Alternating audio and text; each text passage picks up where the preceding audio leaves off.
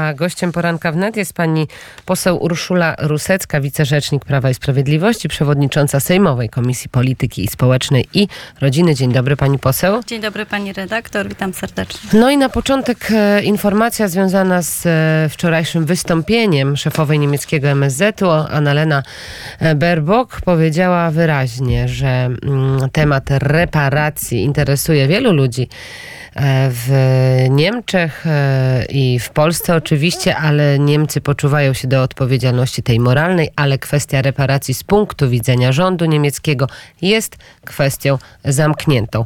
Jakie dalsze kroki będą państwo podejmować? No i jaki jest pani komentarz na ten temat? E, Pani redaktor, my spodziewaliśmy się, że taka będzie opinia niemieckiego rządu. Niemniej jednak robimy swoje. E, Raport e, o, e, o zniszczeniach powstał.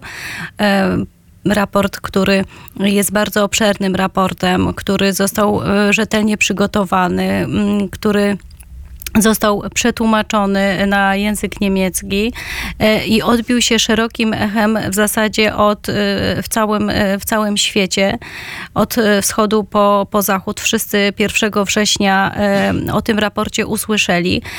Natomiast strona, strona niemiecka mówi o, mm, o zobowiązaniach moralnych chociaż my też nie, nie, nie do końca myślimy, że te odszkodowania e, moralne, czyli jakby to, to, to zadośćuczynienie moralne ze strony e, Niemiec mm, e, jest wypełniane w, w pełnej mierze.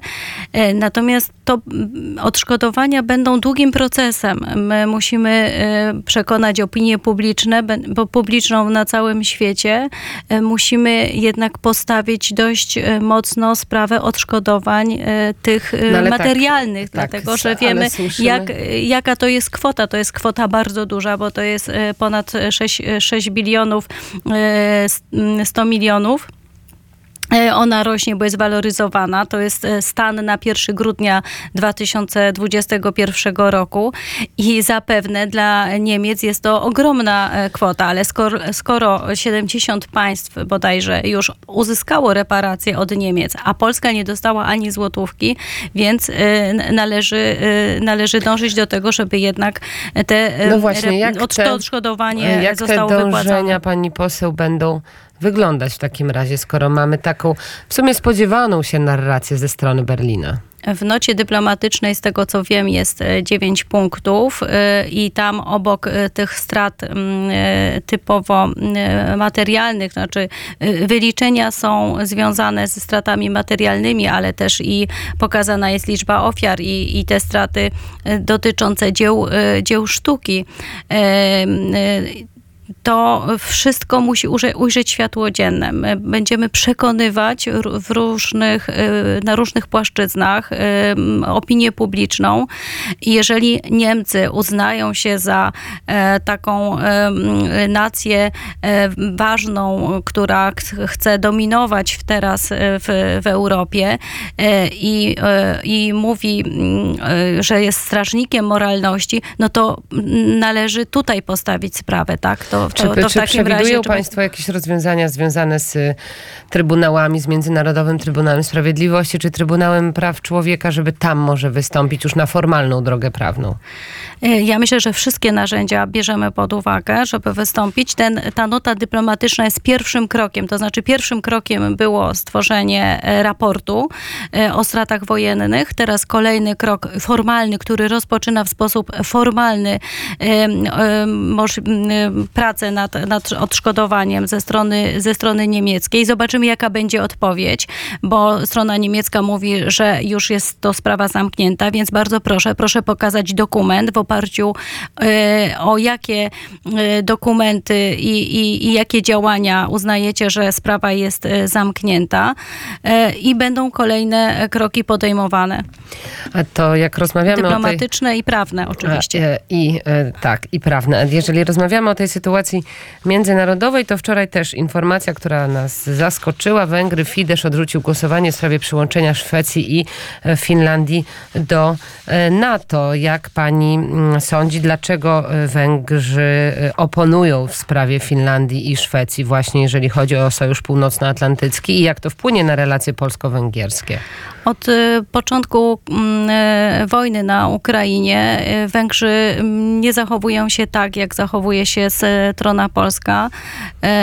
No trudno jest zrozumieć w tym momencie zachowanie e, Węgrów.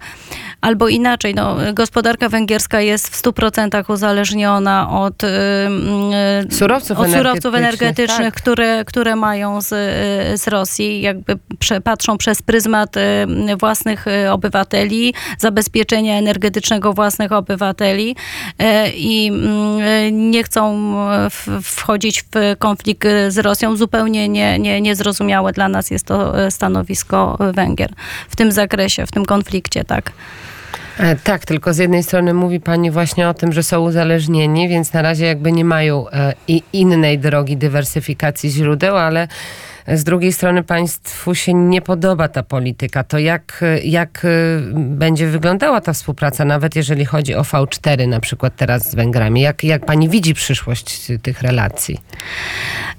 Na, nasze relacje zawsze były dobre z, z Węgrami. Ta sprawa stosunku do wojny na Ukrainie jest rzeczą taką, która na pewno nas bardzo mocno, e, mocno dzieli. Być może będą obszary te, które e, będą dla nas, dla nas wspólne. Wiemy, że w Unii Europejskiej e, Unia Europejska jest grą interesów różnych ekonomicznych i w wielu przypadkach będziemy szukać takich wzajemnych s- e, sojuszy do danych e, tematów, do danych działań. No myślę, że zasada praworządności, to co się dzieje w Unii Europejskiej, to jest element łączący nas, prawda? E, tak, aczkolwiek mm, e, jeżeli chodzi o Węgry, ten zarzut, który w tej chwili mm, jest odnośnie mm, praworządności, on dotyczy rozliczania e, środków unijnych. Wiemy, że Polska w tym zakresie nie ma żadnych problemów. Jesteśmy państwem, który ze środków nam powierzonych, e, mówi to chociażby OLAF, Instytucja, która ocenia wydatkowanie środków y, europejskich. Polska jest jednym z czołowych miejsc, która bardzo dobrze rozlicza te, y, te środki. Y, Natomiast jeżeli chodzi o, o, o to rozliczanie, to na Węgrzech pewnie jest z tym większy kłopot. Natomiast praworządność, definicja praworząd... nie ma definicji praworządności. Wiemy, że to są działania stricte polityczne, jeżeli chodzi o, o, To już o te zarzuty. wywołała Pani do tablicy trochę y, unijne środki. No właśnie, kiedy Polska może się spodziewać jakichkolwiek pieniędzy z Krajowego Planu Odbudowy? Pani redaktor, y, pewnie rząd w najbliższym czasie y, wyśle pierwszy, y, pierwszy rachunek z, związany z, z KPO. Natomiast zdajemy sobie z tego sprawę, że wstrzymanie KPO nie ma nic wspólnego tak naprawdę z działaniami merytorycznymi. To jest czysta polityka i tu Unia wy, wymusza na, na, na władzach y, Polski albo inaczej na, na naszych e, obywatelach, na Polakach, żeby dokonywali innych wyborów, bo wiemy, że rząd prawicowy nie jest po drodze z, em, e, z, z Unią Europejską, ale, a inaczej z, z technokratami z, z Brukseli. Powiedziała Pani, że rząd wyśle pierwszy rachunek. Będzie to rachunek związany z czym? To znaczy, to będzie y, nie, nie rachunek, tylko to jest y, y, oficjalnie wykonanie pewnego etapu, tak, czyli y, wykonanie pewnych zadań, które już zrealizowaliśmy w KPO, tak, czyli y, spełnienie Takie prefinansowanie, tak? Prefinansowe, znaczy prefinansowanie.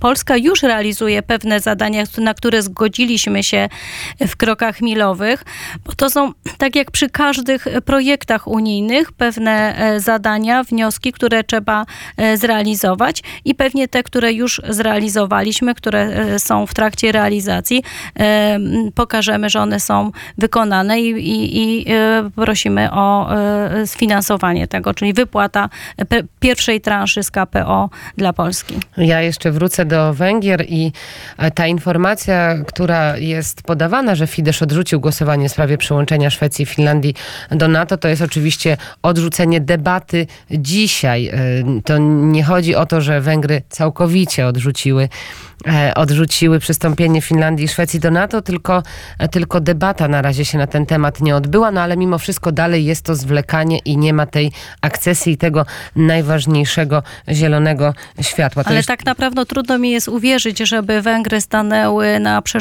temu, aby Finlandia i Szwecja weszła do, y, do NATO, więc myślę, że tu jest sprawa jeszcze y, dyskusji i zapewne y, znając Orbana będzie chciał jeszcze pewnych negocjacji. Ale jeszcze. Turcja jest gdzieś w tle, prawda, pani poseł, która też nie spieszy się z tym, e, z tym, z z tym Tak, ale te światłem. pierwsze informacje dotyczące Turcji były takie bardzo groźne, że jednak się nie zgodzi, a jednak te negocjacje cał, cały czas trwają i myślę, że e, jednak e, Finlandia i Szwecja dla bezpieczeństwa e, nas wszystkich e, Unii Euro, krajów Unii Europejskiej wejdzie do NATO. No właśnie, cały czas te rozmowy, cały czas te e, negocjacje trwają i tak samo nie ma szefa KPRM-u. Michał Dworczyk odszedł ze stanowiska. Pojawia się kandydatura e, Marka Kuchcińskiego. Uważa pani, że to byłaby dobra osoba na tym stanowisku? Pani redaktor, na pewno pan e, marszałek Marek Kuchciński ma ogromne e, doświadczenie, natomiast tu decydować będzie pan premier. Pan premier dobiera sobie skład gabinetu i swoich współpracowników, bo, nie, bo z nimi będzie przecież e, pracował w tak trudnym okresie, jakim e, w tym czasie przyszło nam rządzić. I tutaj zostawiam jednak e, do decyzji pana premiera, kto będzie szefem jego gabinetu. No, Ale według pani, pani jako rzecznika, jako pani po- posłanki, uważa, pan, że, uważa pani, że Marek Kuchciński ma predyspozycję do tego, czy jednak, tak jak mówił niedawno pan Tchórzewski, powinna być to osoba znacznie młodsza, która jest e, bardziej dostępna, mobilna i tak dalej, i tak dalej. Ale też pan e, marszałek e, Marek Kuchciński ma do- ogromne doświadczenie i e, zawsze najlepiej jest, jak się łączy doświadczenie z energią. Myślę, że podołałby tej funkcji, ale też są inne osoby w Prawie i Sprawiedliwości. Nie brakuje osób merytorycznych, które mogłyby tę funkcję pełnić. No i Nie jeszcze... chcę spekulować, po prostu chcę, żeby to, jak była to decyzja i jest decyzja pana premiera, to, to też mogę rozmawiać już o faktach dokonanych. E, Tak, oczywiście wszyscy czekamy, bo to jest bardzo ważna, e, bardzo e, ważna funkcja. No i jeszcze na koniec zapytam się pani na temat informacji, która też w sumie nas zaskoczyła. Paweł Soloch nie będzie szefem Biura Bezpieczeństwa Narodowego. Jak pani odniesie się do tej decyzji?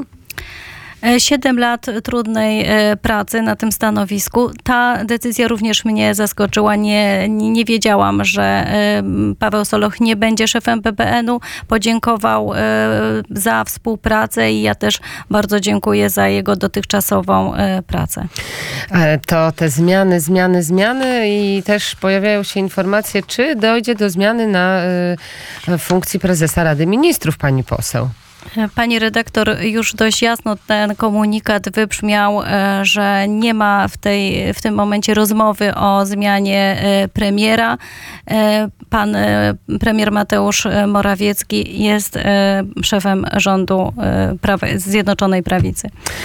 Tak, chciała pani powiedzieć Prawa i Sprawiedliwości, chociaż to nie tylko Prawo, Prawo i Sprawiedliwość i Sprawiedliwość. Zjednoczone i, i, i, i nasi koalicjanci. Tak. tak, z którymi różnie bywa też, prawda?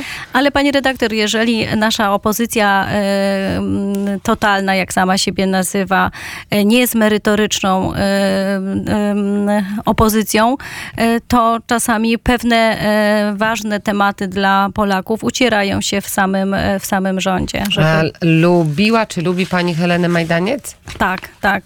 Najbardziej lubię piosenkę Chłopak z gitarą byłby dla mnie A my parą. mamy Rudego Rydza. Bardzo dziękuję. Urszula Rusecka, pani poseł, wicerzecznik Prawa i Sprawiedliwości, przewodnicząca Komisji Polityki Społecznej i Rodziny była po raz pierwszy naszym gościem. Dziękuję za Bardzo rozmowę. mi miło, dziękuję.